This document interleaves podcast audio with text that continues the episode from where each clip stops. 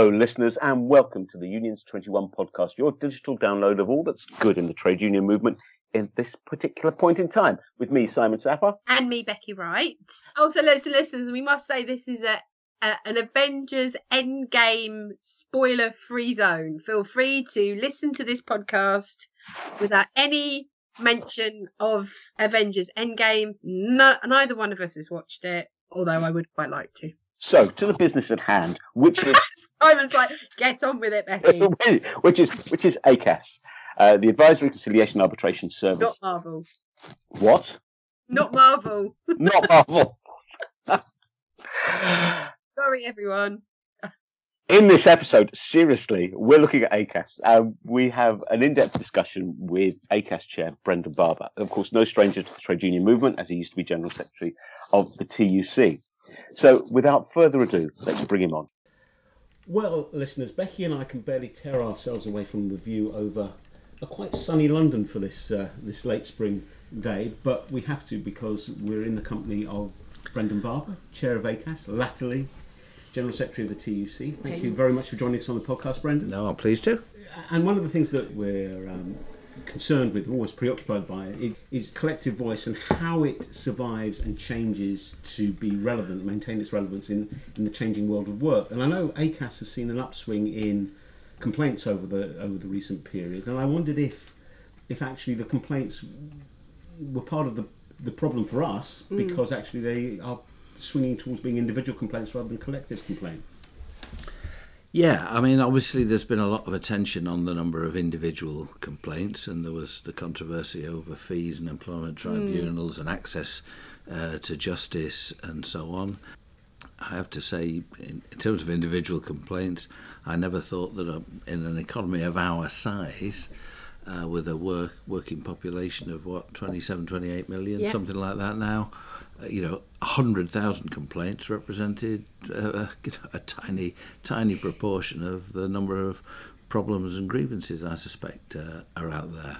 But that, that is one important role that ACAS has to to provide the first port of call for someone who's got a, an issue that they're considering taking to a tribunal and exploring whether it's possible to reach a, a kind of agreed settlement with the employer concerned without the need for the legal processes. And that's a big part of our work. I mean, my experience of ACAS was as a young. Uh, I, I use that in the terms of like a long time ago organizer trying to get union recognition, and the the CAC process was go through you know negotiations with ACAS, and I I really enjoyed that process actually. I think partly Good, because good. I think partly because the ACAS mediator, when you're having a laugh, you should just recognise them, and I was like, I like that person an awful lot. But and so I think a lot of our mem- a lot of our listeners would know about ACAS's role, maybe through their attempts to do recognition, Yeah. or even maybe the kind of the big picture disputes hmm that have been in the in the press over the last sort of few years. Because so you sort of mentioned those kind of um, people, individual issues, calling it ACAS. In 2019, what is the role of ACAS, Brendan? Well, it's a mix of things. It's uh, certainly to play a big part in handling those complaints from individuals. And the system now is that an individual has to bring it to ACAS before it can proceed into the tribunal processes. And we have a pretty good success rate at being able to help individuals and employers reach kind of solutions without having to go into the tribunal. And that can be of real benefit to all concerned. You know, Well, for a sure. tribunal is not a nice experience for an individual. It's stressful, it's painful, and when the fee system was in place, it was pretty expensive as well. Yeah. But it's not good for an employer either. It, it can take up a lot of time. It can cost a lot of expense in legal representation. So, if a conciliation process can resolve it uh, to the satisfaction of both parties, there's a lot of, of merit for that. But obviously, the, the part of ACAS work that gets most public attention is the conciliation that we provide in collective disputes. And in recent times, quite a lot of the disputes in the rail industry have come to ACAS. The the major junior doctors uh, dispute uh, a little while ago. ACAS was very much involved in trying to find a solution to that. And at the moment, we handle about 800 collective disputes a year. Wow. Gosh. Not all of which have been involving strike action, because sometimes, of course, hmm. we get called in to see if we can if we can help before a dispute has got to that stage. But our effectiveness in that relies on us being regarded as impartial, independent, able to win the kind of trust of both the employer and the union concerned because these are voluntary processes. Yeah. You know, people don't have to bring No, collective disputes to ACAS, and either party at any time can say, no, you know, we're, we're not letting you be involved and we don't think you can add any value, so uh, stay clear. So we, we have to have that trust and confidence to be able to uh, make that contribution. I just, I mean, I'm just struck by. I mean, that's a higher number than I, I thought. I have to say, but eight, 800. But I'm just thinking about the. The, the savings that, that represents Well, they're resolving- enormous. resolving those disputes how much time money output is saved as a result of the intervention of ACAS Well, we we've had research done on that, the economic impact of ACAS services, and that shows that it's about for every pound spent on on running ACAS, it's about 13 pound benefit to the economy, and all our different services are evaluated uh, to contribute to that. But the the biggest element contributing to that calculation is collective disputes Yeah. where you know if a dispute runs on you know if a major transport dispute runs on for another two days longer than it might otherwise have done because we've been able to conciliate a, a settlement you know the impact of that can be hundreds of millions of pounds Yeah, a- yeah. across the across the economy And, and actually, there's almost like a qualitative dimension to it as well, because I, I understand ACAS is involved in the Highlands and Islands air traffic controllers Yeah. i- issue. I mean, you know, in, in a community like that, if your transport infrastructure goes down, you are. Oh, of you know, course. it has a profound economic impact, even if the cost is not the same as I know something Yeah. happening in a more It's a, co- populated it's a completely different dimension when those are some people's only way of getting their meals. of milk. course no that's absolutely absolutely right No, my best friend lives on in the Orkney Isles, and it's like you know she'll text me and she'll go, "I forgot to get the heating, so now I've got three days of wearing all my jumpers." So that kind of impact I can completely appreciate. So has that figure changed? Brendan, you know, 800 Yeah. collective disputes. Has, is that a, a figure that's been going up or has it been going down? It's edged down a little bit. It's edged down a little bit just in the last uh, in the last couple of years. Uh, whether that's going to continue, uh, obviously, you know, we can't predict the future. But it's it's a little lower, and obviously, certainly, if you look at strike action, I mean, the official statistics that are published every every year would show that the number of days lost due to industrial disputes has Yeah. declined you know, very significantly from earlier earlier periods in our history, and that's partly, I guess, because there are fewer disputes that give rise to industrial action, and where industrial action does take place, it tends not to be on a kind of continuous basis. It tends Yeah, more so often to be it, a day at a time and so on, and so the overall numbers uh, have declined accordingly. And has that 100,000 that you mentioned at the beginning, is that rising or is that kind of. It has it has increased again. It went down very significantly when the fees system was introduced. Right. Clearly, uh, uh, you know, a lot of people who might otherwise have brought a case decided not to uh, because of the the impact of the costs. But it's risen again, so it, it's about at the sort of level uh, that it was at before the fees was introduced.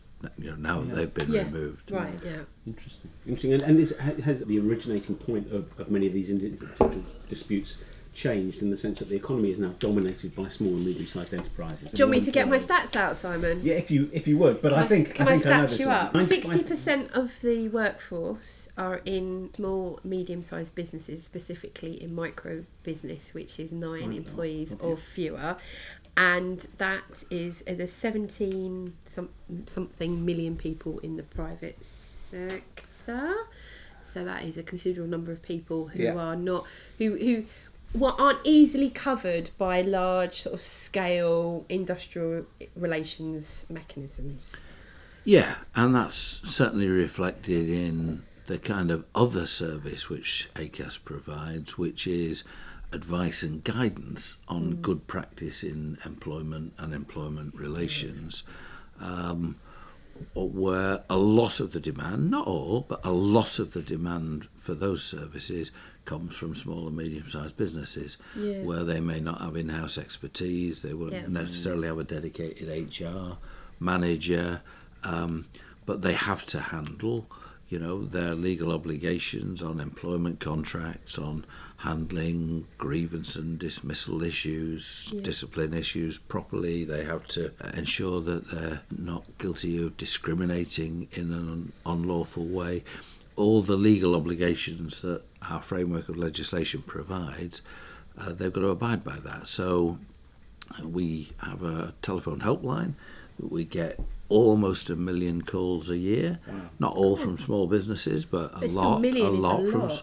a lot from small businesses, and obviously a lot from individuals as well, looking for advice. You know, I'm in this situation. Do I have a legal protection or don't I? And what are my options if I do? And we're able to provide that kind of advice.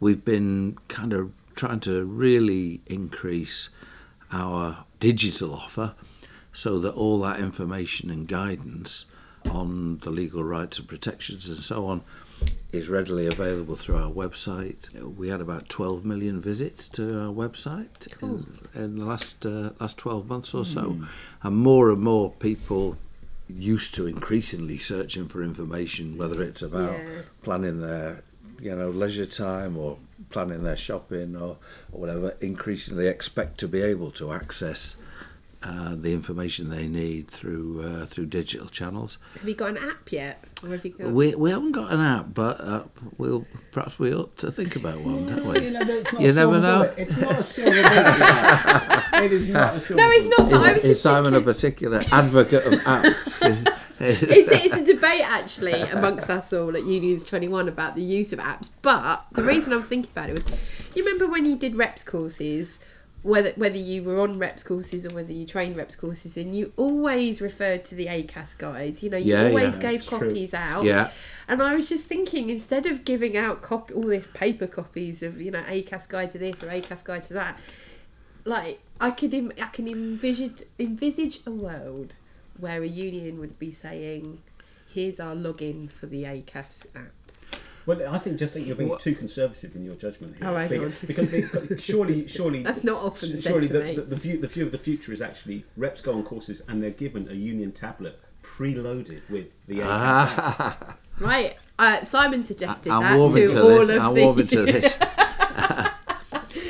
all of those union finance officers suddenly listening, kind of like going, "We haven't got the budget for." But Except, that's the point. except in, increasingly unions do do that for their reps. Do actually. they? Yeah. Well, there you go. That will be a podcast for another day, li- listeners. Sorry, Brent. But what? No, I'm just going to say, it's not just enough these days just to have a website. That's certainly true. You've got to really think carefully about how people are able to search it, how the information is presented in the most user-friendly. Kind of, mm. you know, at the moment we have a lot of, for example, rather long PDFs. So Yeah. talking about the code of practice, you can Yeah. download the P, the PDF mm. Of a you know a 30 or 40 page document but actually most people want to be able to just zip to the particular question yeah, yeah. they want the answer to, Search not have to find it. search through a Yeah. 40 page document. So we're very much looking at the way we present advice, uh, make it accessible, may, make it easily findable. So maintaining accessibility in a changing a changing world of Yeah. work or changing world Yeah. full stop is obviously one challenge. But w- w- what other roles do you see for ACAS in in the world of work that we're about to enter with? A, Or we're entering. Well, we're entering. yeah. You know, ONS saying all these jobs are going to disappear. We know Yeah. there are new jobs coming, but they're not going to be the same as old jobs. So, how does ACAS keep up up to speed, as it were? Well, I think another big kind of challenge uh, for us, and one of our ambitions, is to be a player in taking that debate forward about public policy on the workplace and workplace issues and the future challenges coming down the track.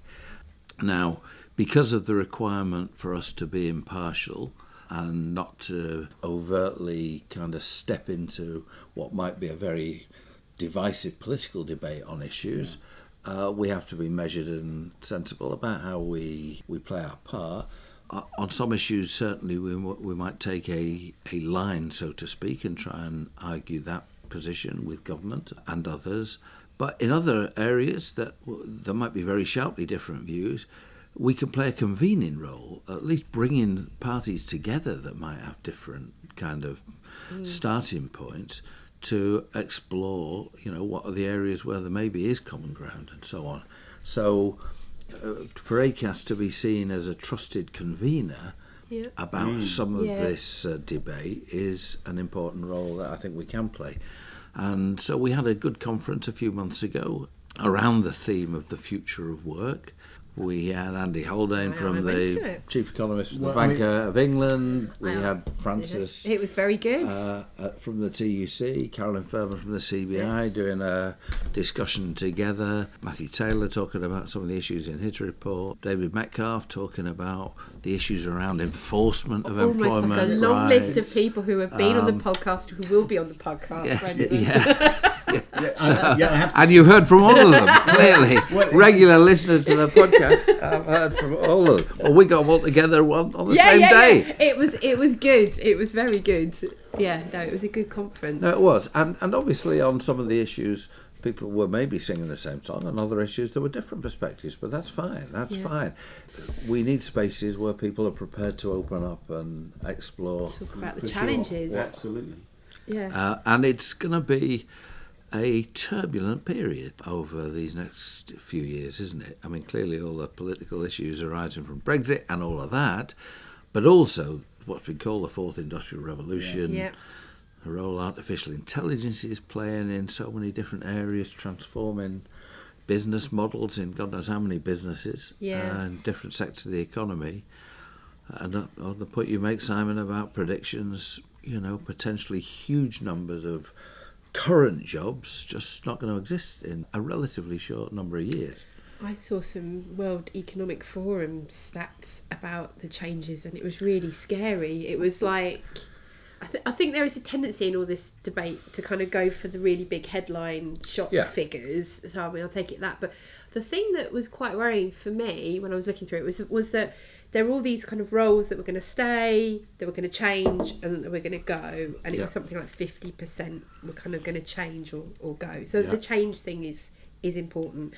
And then I, I can't remember the exact figure, but then when businesses were asked who they would go to to help manage that change, government organisations and labour unions were like right down at the bottom. It was mm. individual employees themselves which I thought was is I mean, obviously, this is not for Brendan to comment on, but I thought for us as, as a union movement, it's something to kind of grapple with that we are also not maybe not seeing it as much anymore as the partner to go to to help kind of manage well, some of those changes. Except there, there is a connection because one of the things that, that, I was prompted to ask Brendan by what you're saying is, is mm. what, what is the connection? What's the relationship, both in actuality and in, in aspiration, between ACAS and the industrial strategy? And of course, you know, Andy Haldane, who listeners will be on a future podcast with us. We're very pleased to, to say. Good. In, yeah, in, in you his, heard it here first. In his role as chair of the Industrial Strategy Council. Yeah. You know, yeah. That, he has that particular role now. A clear, um, a, a, a, a clear connection because, of course, what struck me about the Industrial Strategy when it was published last year is it was very comprehensive. But in terms of recognising the involvement of unions, recognising the value of collective voice, it was kind of at best silent and at worst arguably dismissive. Yeah, well, they did have as one of their themes people, and we've argued very strongly from from ACAS perspective that if you know the core economic challenge that we face is productivity. Yeah. yeah. And our productivity performance compared to our major competitors is uh, very poor and has been for a significant period. And all of that is what drives living standards and the chance to really build greater prosperity. At the heart of the productivity challenge is the issue of employment relations and the contribution that people make. A lot of the time, the debate on productivity focuses particularly on skills strategy, and that's hugely important. It looks a lot at issues like investment levels and are our capital markets working well to deliver investment in the areas that were, you know sectors can really drive innovation forward and so on. And those are very important issues. But there's lots of research being done looking at, you know, above and beyond all of that, how well people are managed, Yeah, I was going to say how that, yeah. well relations work, the extent to which line managers have been properly supported and empowered, the extent to which businesses manage conflict when it arises, mm. Yeah. whether they manage it well and deal with it appropriately and have systems to to find proper resolutions to issues, whether they build high trust uh, relationships in in their workplaces, that sense of, fairness that can completely transform an organisation where it's present and where it's absent can completely knock performance in a serious way. All of those kind of people issues, we did a lot of work on productivity in the last couple of years and talked about seven key drivers of positive productivity performance, uh, and they're all about people. And Yeah. they're, they're all about people. So, I mean, I've talked to Andy Haldane about this. I think he is very interested in this dimension to the industrial strategy, and I hope that we'll begin to see that reflected in, you know, what begins to emerge more publicly. Yeah, Yeah, and I mean the uh, the European Trade Union Institute report, the, the annual benchmarking report, made exactly that point. It- Yeah. You know, it was saying there's a, there's a clear correlation, strong correlation between empowered, happy, well looked after workers and higher levels of satisfaction, per- Yeah. performance, Yeah. output. and the scary thing is, is that the the areas where we have seen employment growth over the last few years are areas where we haven't seen productivity growth as well. Yeah. and Yeah. and it feels to me very much like we've got all of these issues when it comes to the labour market and the economy, and a clear way is dialogue in all of this. Yet we seem to be losing our ability to do that as a nation across Well, across nations. Th- as- There's a broader political yeah, yeah, point gonna, there, yeah, sure, yeah, yeah, yeah, sure. yeah, and it's but it's important. I mean, one of the the interesting things that I attach some importance to, and whether in practice it proves really important, is the uh, the new corporate governance code on the way companies have to run their affairs, with these new requirements for different ways for directors of companies to engage with their workforce it's less than Theresa May initially talked about. She talked about the idea of workers having rights to representation on boards Yeah, as a, a key objective and a key model. Uh, It's been diluted since then, and there was a consultation and so on. Now, the Corporate Governance Code talks about three different possible ways of demonstrating that you are taking workforce views and interests into account. It can be through having workforce representation on the board. It can be through a new advisory council type structure being established for Yeah. dialogue with the board. It can be through having a, a non executive director with a specific designated responsibility. Now, those are three kind of different basic models, but behind them, there are a hundred practical questions yeah, about okay, you know, if you're going for this model or that or that, how exactly are you going to identify representation uh, to be assured that it's genuinely, authentically representative of Yeah. the workforce concerned? What training and support are you giving people to play their role in any new dialogue structure? All hugely important things, and what you're really looking to get out of it. Uh, you know, is uh, is this just something where you're just t- ticking a box yeah, to say in your annual report, uh, yet again, our people are our greatest asset, and we've now got you know a director, Joe Bloggs, who's particularly uh, responsible for uh, dialogue and thinking about those issues and so on. Is it just ticking a box, or is it genuinely about uh, engaging, listening, taking genuine account of the kind of views and perspective of uh, the members of a workforce. And in all of that, what are the opportunities for, for trade unions? Obviously, the TUC argued very strongly for the idea of worker Representation, workers yeah, on yeah. Uh, on boards. I mean, going back over the years, you know, all the way back to the 70s, and so on. There was a lot of debate back then around the report by Alan Bullock. Absolutely. Yeah. Um, that uh, like the Becky's- reminiscent looks that you're Becky- giving Becky's each other, and I'm bit, like, a bit blank before, at yeah, this before, point. before your time back, yeah. I think, but but but the forerunner of my old union, the CWU, the, the, the POEU and the CPSA Post Telecoms Group had workers on the board of of BT as it was to, as it was Yeah. to become an experiment that lasted uh, two or th- two or three years, Yeah, directly as a result of the Bullock report.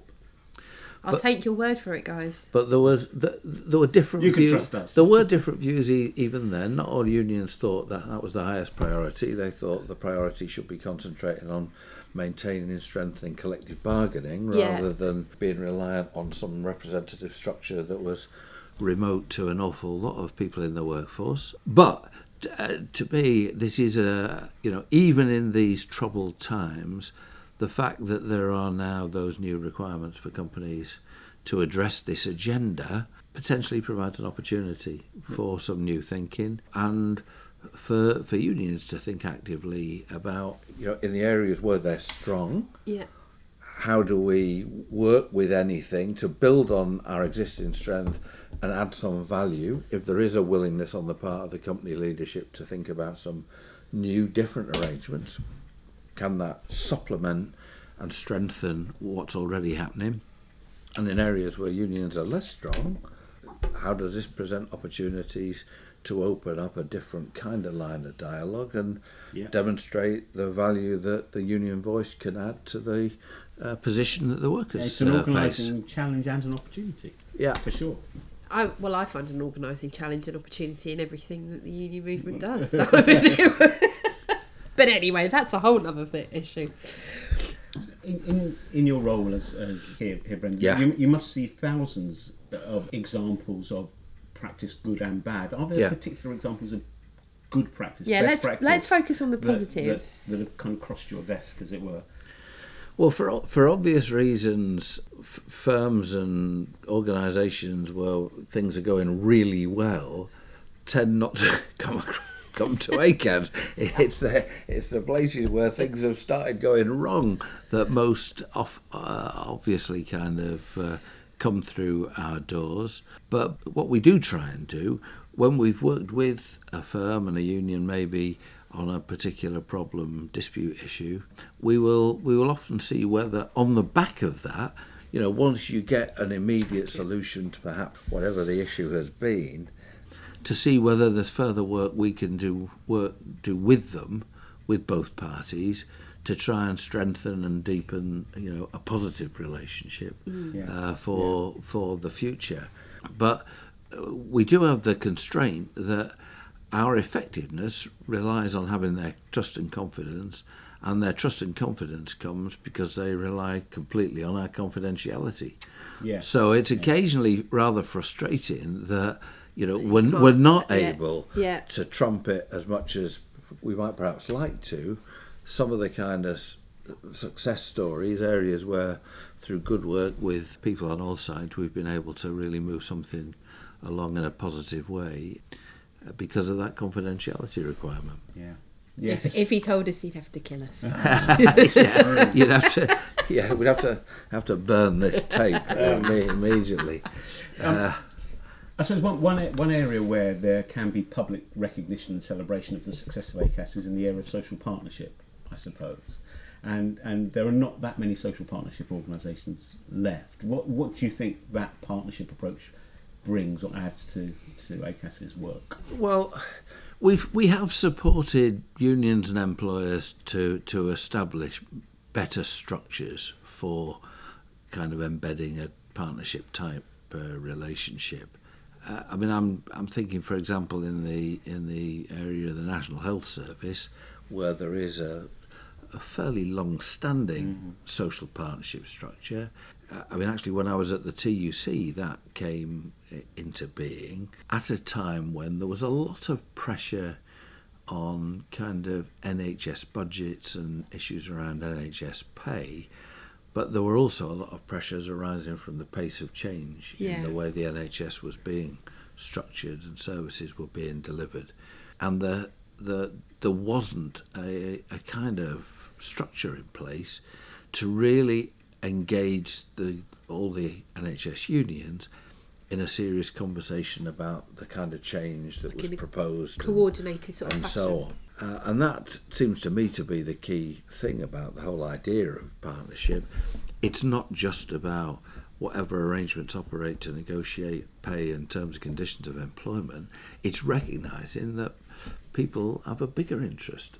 They want to know what the future of their organisation uh, looks like. They want to be able to be part of the conversation about Yeah. that, those Mm. those changes. And those areas with uh, with a kind of social partnership mindset uh, make that conversation possible.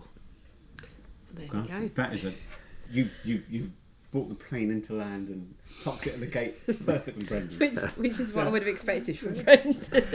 Thank you very Thank you. much. No, indeed it's for Thanks all- very much, time nice to talk. Enjoyed chatting. Thank you. So, Becky, I mean, I think that was, you know, I think that gave us uh, quite a few insights into not just what ACAS does, but what it could do in the future. And its role in the changing world of work is something that I think is very interesting. Yeah, I really enjoyed the discussion with Brendan because I've, as I said when we met him, I've used ACAS. I've had ACAS thrust upon me during a recognition procedure many, many years ago. And I did, in fact, heartily enjoy the process because they sided with me.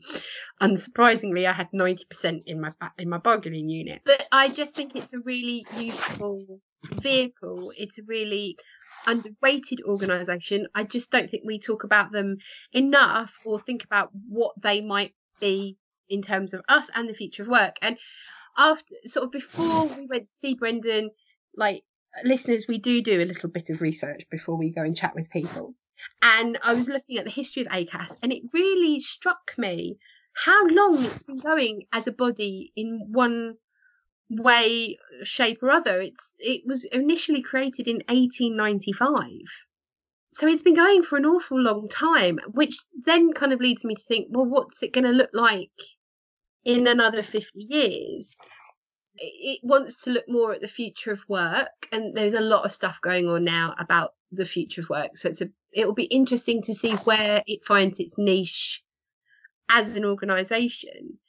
But maybe it's about horizon scanning and looking at, at problems and offering solutions that feel kind of keyed into the real world so that we don't hit them so that you the taylor report notwithstanding you know maybe having acas have this more horizon scanning role would reduce the need for things like the taylor report Well, preventative action is better than remedial action in virtually Yeah. all of life. And ACAS's particular skill, and as you say, a skill developed over decades of involvement, is bringing people together, uh, in making sure that people can sit around the table and find a solution.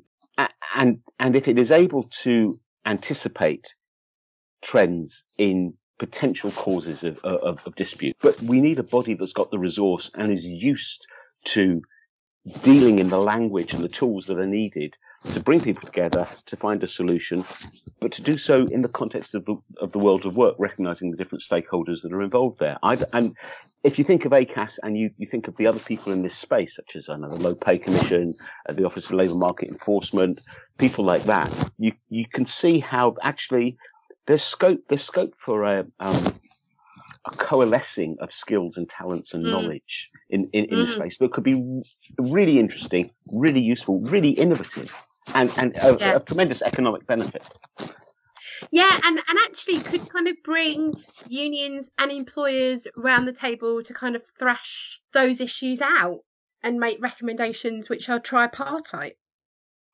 I just made that up as, as an example. it's not a well thought through thing, but it just made me think. We have so many challenges when it comes to the future of the world of work, not least kind of the role of, of workers. And and actually, I, have seen a conference that's coming up in the next couple of weeks, which is about the future of work.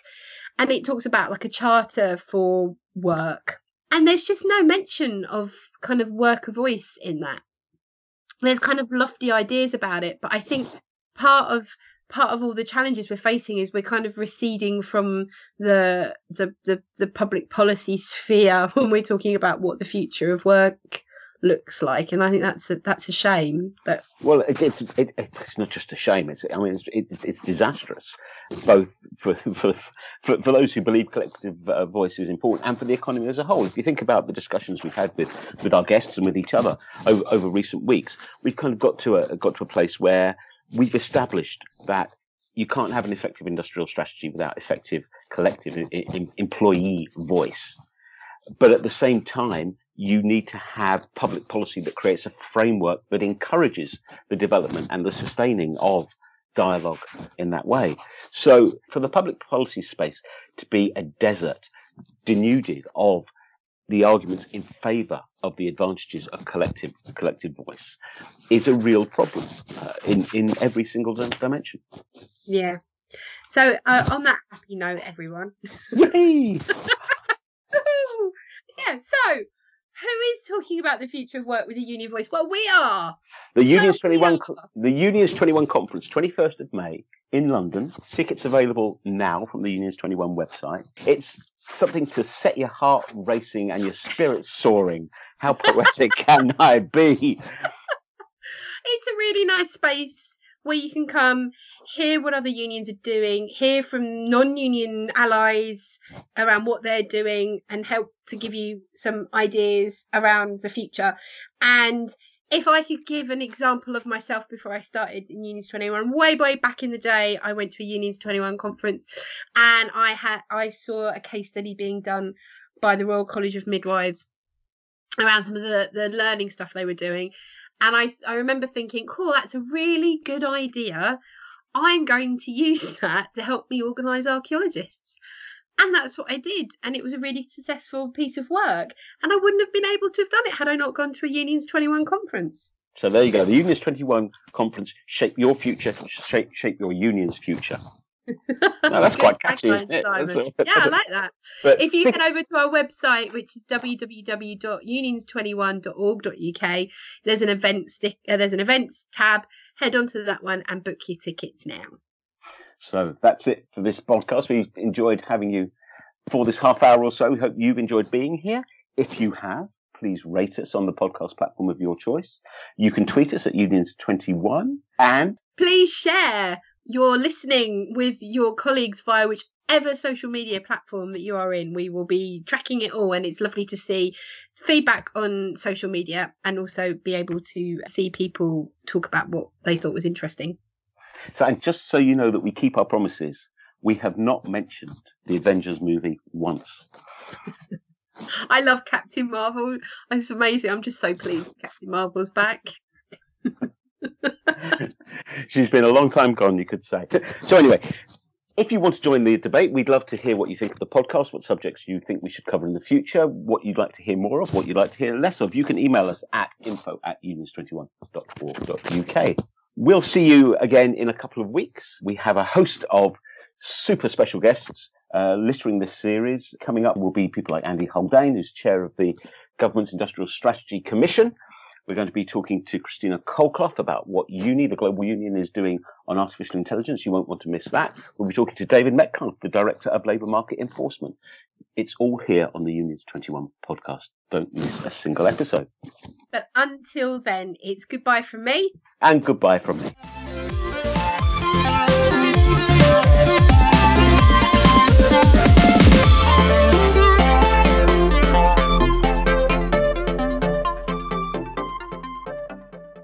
Unions 21 podcast was presented by Becky Rice and Simon Sapper. It was a Makes You Think production.